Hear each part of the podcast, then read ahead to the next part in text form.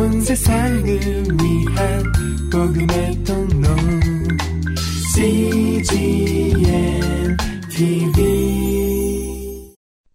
아버지, 오늘 특별히 장애인 주의를 맞이해서 이렇게 저희들이 여러 가지 프로그램을 가졌습니다. 저희들의 마음에 많은 도전과 축복과 격려를 주신 것을 인하여 감사를 드립니다. 주님, 아버지, 모든 장애인들이 더욱더 기쁘게, 즐겁게 축복된 삶을 살게 하여 주시고, 또 우리 모두에게도 이런 축복들을 나누는 삶이 있게 하여 주옵소서. 예수님 이름으로 기도드리옵나이다. 아멘. 하나님의 말씀은 사도행전 11장 1절입니다.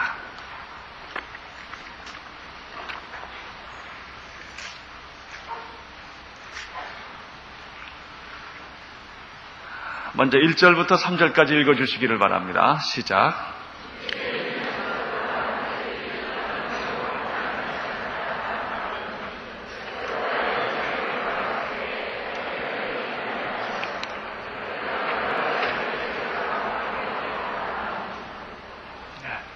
이방인들도 구원을 받을 수 있는가? 이것이 초대교회 성도들의 가장 중요한 질문이었습니다. 이방인들도 구원을 받을 수 있는가? 왜냐하면 유대 전통과 로마의 율법 속에 자라온 그들에게는 이방인이 구원을 받는다는 것은 도저히 상상할 수 없었던 일이기 때문에 그런 것입니다. 그 벽이라고 하는 것은 이방인인 우리에게 있어서는 전혀 이해할 수 없을 정도로 심각한 문제였습니다. 그래서 그들은 자기들의 리더격인 베드로가 고넬료 집에 가서 안수하고 그들과 함께 같이 밥을 먹고 교제했다는 이 사실 앞에 분노하며 돌아오자마자 많은 사도들과 제자들이 혼란을 한 기록이 1절부터 3절까지 있는 것을 보게 됩니다. 우리는 이 말씀 속에서 몇 가지 중요한 교훈을 받게 됩니다. 첫째는 하나님의 생각과 사람의 생각이 다를 수도 있다는 것입니다. 그들은 이렇게 하는 것이 가장 하나님의 뜻이라고 생각을 했습니다. 이방인들 만나지 않는 것, 이방인들과 밥을 먹지 않는 것, 이방인들에게는 구원이 있을 수 없다고 생각하는 것, 비록 그들이 예수를 메시아로 믿는 그 메시아를 믿는 주라 할지라도 그들은 그렇게 생각한 것입니다. 이사야 55장 8절에도 여호와의 말씀에 내 생각은 내 생각과 다르다, 내 길은 내 길과 다르다, 하늘이 땅보다 높은 같이 내 길은 너희 길보다 높으며 내 생각은 너희 생각보다 높다, 하나님이 그렇게 말씀하신 적이 있습니다. 대부분의 많은 사람들은 자기 생각이 옳다고 늘 말합니다. 그리고 자기 경험이 최고라고 생각을 합니다. 자기 생각만이 전통적이고 성경적이고 이렇게 생각을 합니다. 그러나 막상 하나님 앞에 서보면 얼마나 내 생각이 하나님 생각과 다르다고 하는 사실을 알게 됩니다. 하나님 앞에 설 것도 없이요, 성경 한 번만 정직하게 읽어보면 이야, 이렇게 다르구나, 내가 믿는 하나님은 전혀 딴 하나님이었구나, 이런 생각을 합니다. 예수를 오래 믿은 사람일수록 이런 쇼크가 더 큽니다.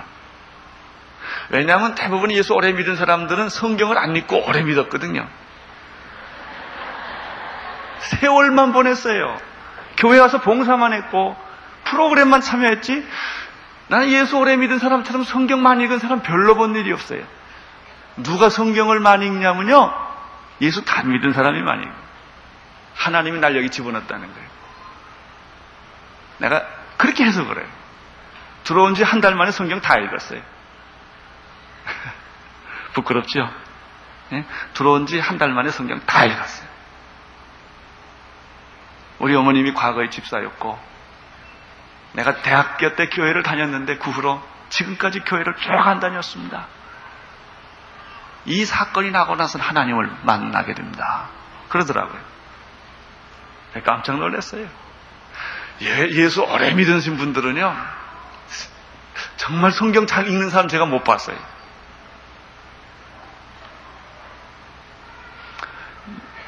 그래서 우리가 예수 만나면 쇼크를 먹고 은혜 받으면 쇼크를 먹는 거예요. 야, 내가 믿는 예수하고 성경 예수가 다르구나. 그거예요. 하나님의 뜻은 이스라엘만을 구원하는 데 있지 않았습니다. 이스라엘을 택한 이유는 이스라엘만을 사랑해서 택한 게 아닙니다. 이스라엘을 통하여 메시아가 나오게 하고 그 메시아를 통하여 온 인류가 구원받게 하는데 이스라엘의 의미가 있었죠. 그렇지만 이스라엘들은 착각을 했어요. 우리만이 선민이고 하나님은 우리만이 하나님이지 절대 이방인의 하나님이 될 수가 없고 우리만의 구원이라고 그들은 착각을 한 거예요. 축복을 착각한 거예요.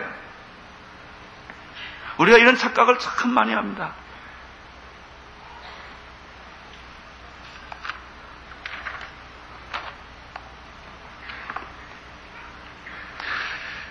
이스라엘이 선택받기 전에는 그들이 어떤 존재였습니까? 이스라엘 선택받기 전에 이스라엘 그들도 똑같은 이방인이었죠. 아니 선민으로 태어났나요? 아니에요. 야곱이 변하여 이스라엘이 됐고 그들이 처음부터 선민이 아니었어요. 하나님이 선민을 만들어 주신 거죠. 좀 더 올라가 봅시다. 아브라함, 믿음의 조상인 아브라함, 유대인들이 가장 최고로 생각하는 아브라함, 그가 부름받기 전에는 어디서 살았습니까? 메소포타미아, 갈대아, 우르락은 우상이 많은 이방인의 한 곳에서 그냥 보통 사람처럼 살고 있었던 사람이에요. 아브라함이 선민으로 처음부터 태어난 게 아니라고요. 하나님이 그러한 우상 동네에 살고 있는 이방인 세계 속에 살고 있는 아브라함을 불러서 목욕을 시켜주고 때를 벗겨주고 옷을 갈아입혀주고 그를 닦고 갈고 믿음을 있게 만들어 주어서 믿음의 조상을 만들었고 그를 통하여 이삭을 나오게 했고 그를 통해 야곱을 나오게 했고 그를 통하여 이스라엘을 만들어 주신 것이지 아브라함이 언제부터 이스라엘입니까? 아브라함이 언제부터 택한 백성이에요? 아니에요. 그런데 주제 파악을 잘못한 거예요. 정말 자기가 처음부터 이스라엘인 줄 알고 처음부터 택한 백성인 줄 알고 처음부터 자기는 다른 종족인 줄 안단 말이에요. 나는 별난 사람, 아주 만나보면 제일 힘든 사람이 특수 대우를 늘 받으려는 사람들이 힘들어요. 사실은 나는 별나다 이거예요. 나는 열외다 이거예요. 어떻게 우리가 열외 다 죄인이지. 여러분들 어렸을 때부터 이북에 저희는 피난 나온 가족인데 피난 나올 때 어떻게들 나왔습니까? 뭐 숟가락 하나 가지고 나왔습니까? 집 한 채 들고 나왔습니까? 다 죽 끓여 먹고 고생하며 살다가 이렇게 이제 먹을 만큼 되지 않았어요? 우리들의 근본이 뭡니까? 우리들의 존재의 근본이 뭡니까? 여러분이 그렇게 공부를 잘한 사람입니까? 처음부터? 여러분이 그렇게 위치가 좋은 사람들이었고 여러분들이 그렇게 훌륭한 사람들로서 태어날 때부터 그렇게 태어난 것입니까? 안 그래요. 그래요. 그래서 하나님이 내 생각과 내 생각은 다르다 이렇게 말했습니다. 오늘 여러분 한마디 따라 주제 파악하고 삽시다. 다 주제 파악하고 살기를 바랍니다. 우리는 본질상 죄인이요 진노의 자식이요 우리는 이스라엘 밖의 사람들이요 외인이요 이방인이요 태어나면서부터 우리는 버림받은 자식들이지만 하나님이 불쌍해서 우리를 하나님의 자녀로 삼아 주셨고 우리로 하여금 하나님의 정말 축복의 차선에 들게 한 그런 걸 생각해 보면 우리는 겸손해야 합니다.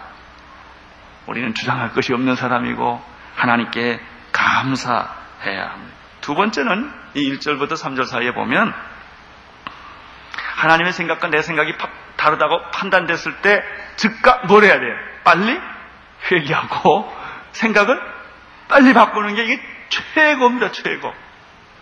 주저하지 마세요. 따지지 마시고 자존심 내세우지 마시고 그냥 빨리 바꾸세요. 회개하시고 바꾸시고 순종하십시오. 17절 읽겠습니다. 시작.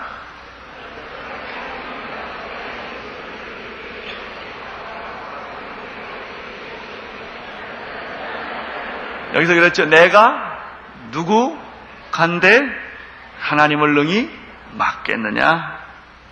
하나님이 그렇다는데, 하나님이 이방인을 택하겠다는데, 내 전통, 내 지식, 내 과거, 이게 뭐가 중요하냐, 이게. 그래서 베드로는 그 즉시 포기를 합니다. 그리고 마음의 문을 열고 이방인들을 전도하기로 결정을 합니다. 4절을 보십시오. 4절 시작. 그래서 베드로가 사실 이렇게 비판하는 사람들 같은 입장이 조금 전에도 자기도 똑같은 입장이었죠. 그러나 그가 하나님의 음성을 듣고 성령의 음성을 듣고 고난을 만나서 성령이 임하는 것을 보고 하나님의 생각이 이렇다는 것을 깨닫고 난 순간부터 그는 세계관을 새롭게 갖기 시작을 한 거예요. 그는 생각을 고쳐먹기 시작을 한 거예요. 그는 마음의 문을 열기 시작을 한 거예요. 나는 오늘 여러분들의 마음이 이렇게 변화되기를 바랍니다. 하나님의 마음, 하나님의 생각, 하나님의 꿈, 하나님의 그 원하시는 것을 그대로 여러분들이 받아들일 수 있게 되기를 바랍니다. 베드로가 이 일을 4절에 보면 차례대로 저들에게 어떻게 했죠? 설명을 했어요. 자기한테 비판하고 욕을 하면 사람의 첫 번째 반응은 뭐예요? 감정적으로 화가 나는 거예요. 네? 그렇죠? 근데 베드로는 여기서 그러지 않고 인내를 가지고 친절하게 하나씩 설명했다. 두 가지 설명을 했습니다. 하나는 5절부터 10절까지인데 환상을 본 설명을 했습니다. 지난주에 다 공부를 했기 때문에 그냥 넘어갑니다. 흰 보자기가 내려왔고 불결한 동물들이 있었어요. 하나님의 음성이 뭐죠? 그거를 먹어라. 베드로는 못 먹는다. 이 싸움에 하나님은 먹어라. 베드로는 나는 속된 것을 먹어본 일이 없습니다.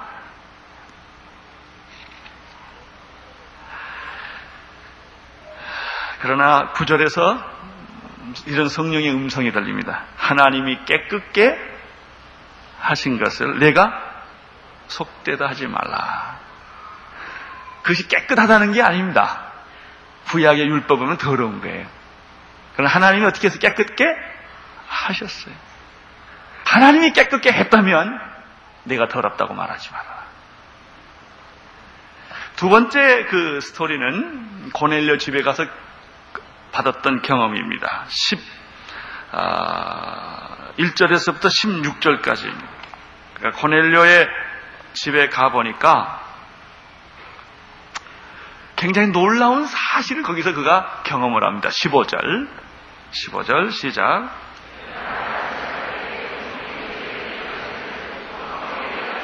예. 이제 베드로가 고넬료 간증을 듣고 그가 설교를 막 시작하려고 하는데 놀라운 사실을 경험하게 된 거예요. 그거는 베드로 자신이 120명과 함께 오순절에서도 경험했던 그 성령 체험이 지금 이방인의 집인 고넬료에게도 집에도 똑같이 임하고 있다는 것입니다. 나는 그런 성령의 역사들이 오늘의 교회도 임하는 줄로 믿습니다. 나는 오늘의 교회를 보면 너무너무 재밌고 좋아요. 사부 예배를 그렇게 제가 좋아합니다.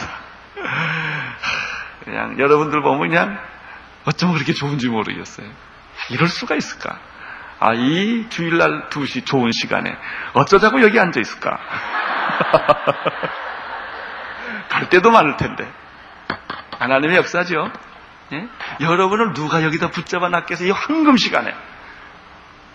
낮잠도 안 자고. 기가 막혀요. 기가 막혀. 베드로의 충격은 성령에 동일한 그 오순절서에 있었던 그 역사가 그때도 있었다는 것입니다. 그리고 베드로가 그 성령이 임한 막 방언이 일어나고 불의 혀같이 역사하는 걸 보고 성령의 바람이 부는 걸 보고 사람들이 막 뒤집어지는 걸 보면서 한 생각을 하게 되었습니다. 16절 시작.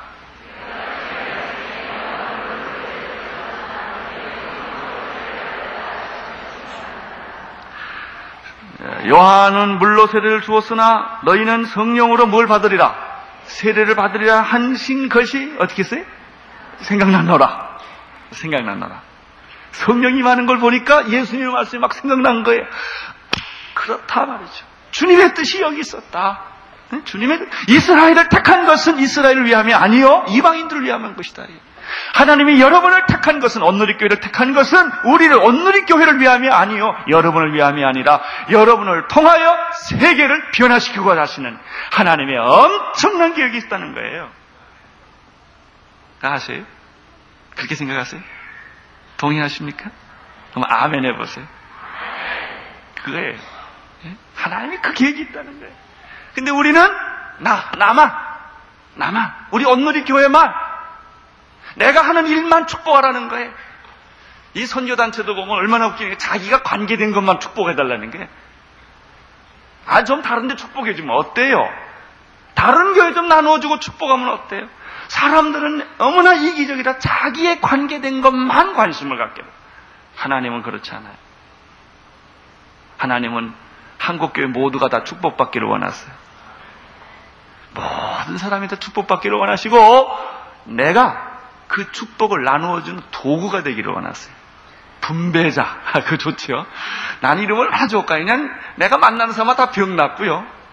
그냥 건들기만 해도, 내가 지나가기만 해도 귀신 다 나가고 그러면 얼마나 좋겠어요. 그렇게 축복, 그냥 나하고 만나는 사람보다 다 부자가 돼. 그럼 얼마나 좋겠어요. 그런 사람이 되십시오, 여러분. 나를 만나는 사람은 위로받고, 나를 만난 사람 병났고, 나 만난 사람 다 복받고, 나 만난 사람 다 장사 잘 된다면 얼마나 좋겠어요. 예? 그 싫어요? 싫으세요? 뭐 싫다 뭐니 할 수 없지만 아무튼 예. 이스라엘을 하나님은 축복의 도구로 삼고 싶었어요. 그러나 그것을 자기만을 위한 축복으로 삼았을 때 그렇게 많은 고난의 세월을 보낸 거예요. 자, 17절 시작.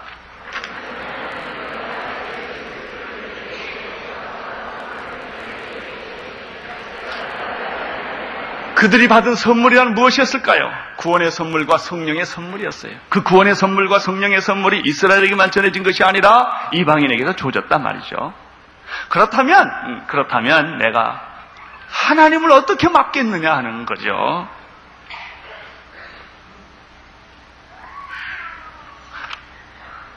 저는 이 말씀을 보면서 사도행전 1장 8절의 말씀을 생각했습니다. 성령이 너희에게 마시면 너희가 권능을 받고 예루살렘과 온유대와 사마리아와 땅끝까지 이르러 내 증인이 되리라. 자, 지금은 유대인들이 무슨 논쟁에 빠져 있어요. 이방인들도 구원받았느냐?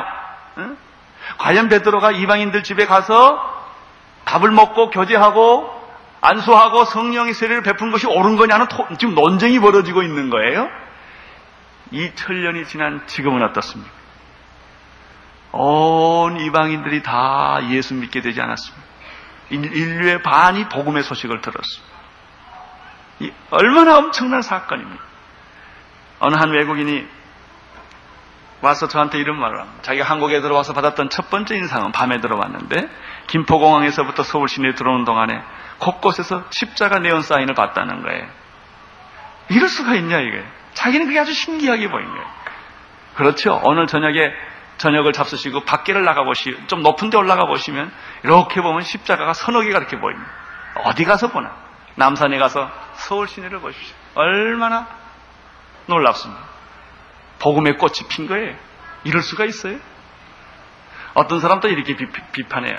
그냥 기독교 그 십자가 너절너절 많은 걸 비평하면서 상가 아파트 1층도 교회고 2층도 교회고 뭐 그냥 그러고 있다고 말이죠. 그래서 술집이 1층, 2층 있는 것보다 낫지요. 좀 잘못된 게 있을 수 있어요. 좀 우리가 봐도 좀 이런 게 없었으면 좋겠다는 그런 교회도 있어요. 그러나 그것은 부수적, 그게 전부가 아니에요. 건강한 교회들이 있어요. 성령 충만한 교회들이 있어요. 정말 사도행전적 교회들이 있을 수 있다고요. 놀라운 일이에요. 자, 우리나라 보세요. 우리나라가 당군 문화입니다. 당군. 좋게 말해 당군이지 무당이지 뭐 당군이 다른 거 있습니까? 우리나라가 무당 문화의 무속 신앙, 무속적 이 배경을 가지고 있는 나라입니다. 5,000년 동안. 자, 그 다음에 우리나라를 지배한 게 뭐예요? 삼국시대부터 불교예요, 불교. 그 후로 우리나라를 지배한 게 뭐예요? 정신사를 지배한 게 유교예요. 다 유교 전통에 우리가 있어요. 불교 전통에 있어요. 그것도 뭐 1,200년이 아니에요. 몇천 년이에요. 무속 전통이 몇천 년이요. 불교 전통이 몇천 년이요. 유교 전통이 몇천 년이요. 일본의 군국주의 전통을 우리가 또 얼마나 현대사에서 받았습니다. 일본의 군국주의가 지나갔고 유교를 통하여 공산주의가 이 강산을 송두리째 불태워버리지 않았습니까? 여러분, 이런 민족입니다. 이런 정신사의 흐름 속에서 오늘 기독교가 이렇게 존재한다고 하는 사실, 이건 기적이 아니고 무엇이겠습니까? 예? 오후 2시에 이렇게 많은 분들이 예배 드린다는 거, 이게 누가 시켜서 하겠습니까? 성령의 역사요. 이 이방인의 극동의 한 작은 나라에 그렇게 수많은 세월 동안에 수많은 이런 다른 정신들이 지배하고 있던 이 땅에 예수님이 들어오자마자 100년 만에 이런 기적들이 일어난 것입니다. 나는 이 모든 것이 기적으로 보입니다. 축복으로 보입니다. 우리나라 복 받았구나. 복 받은 나라구나. 뭐 이런 문제 저런 문제, 뭐 환경 문제, 무슨 노동 문제, 정의 경제 다 있지만 나는 분명히 믿습니다. 하나님 한국교회 축복 받았어요. 우리에게 무한한 가능성이 있다는 사실을 제가 믿음의 눈으로 보며 감사드리는 거예요. 18절 읽어주세요.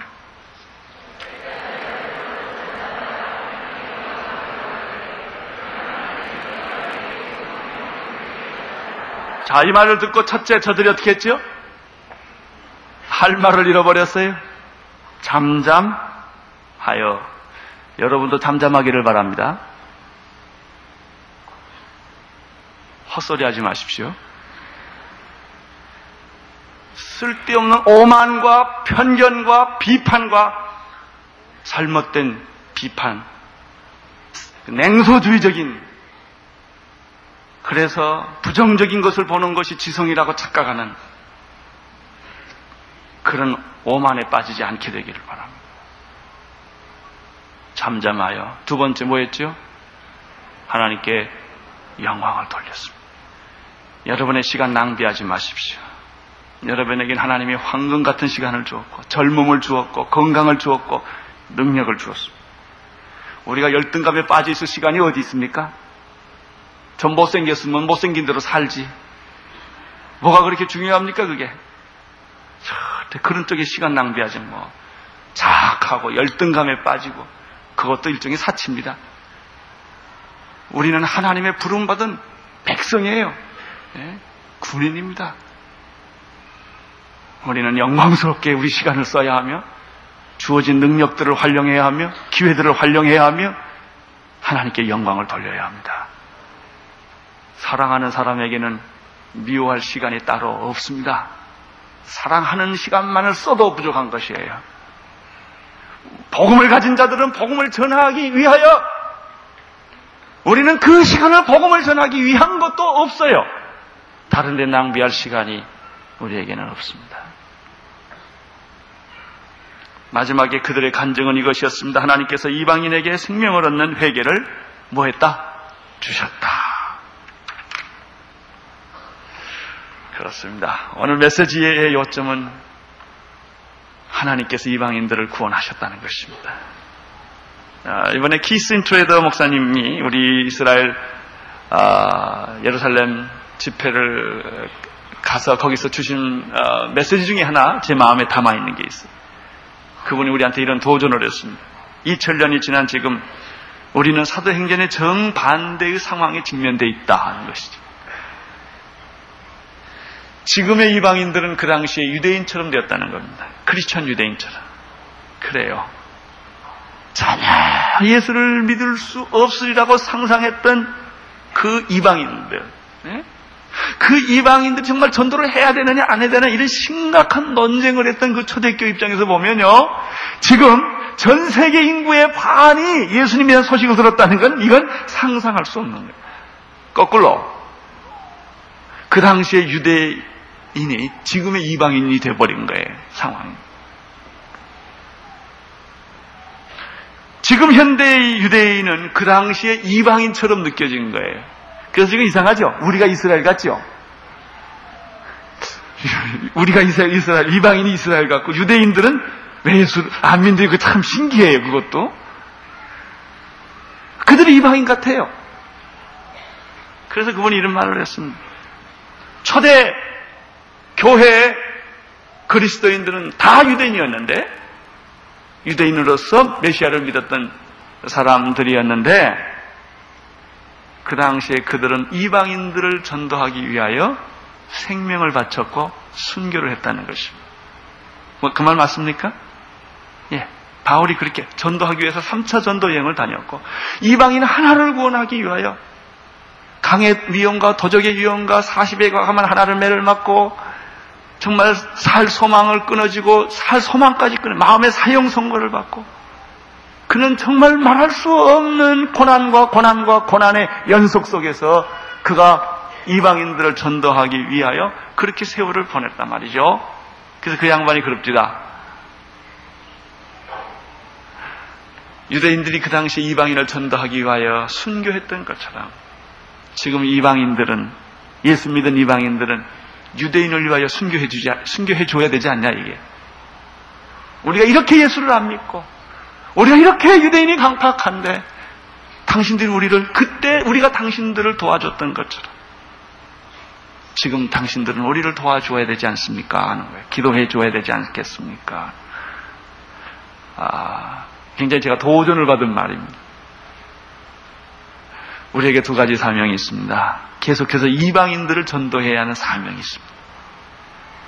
또 한 가지 사명은 이스라엘을 구원하는 사명이 그 당시에 유대인들이 있었던 것처럼 이방인을 향한 부담이 있었던 것처럼 우리가 그들을 향한 부담을 가져야 한다는 것입니다. 기도하겠습니다. 하나님 아버지 감사합니다. 오늘 장애인 주의를 맞이하여 우리들이 한 소자의 아픔, 외로움, 고독에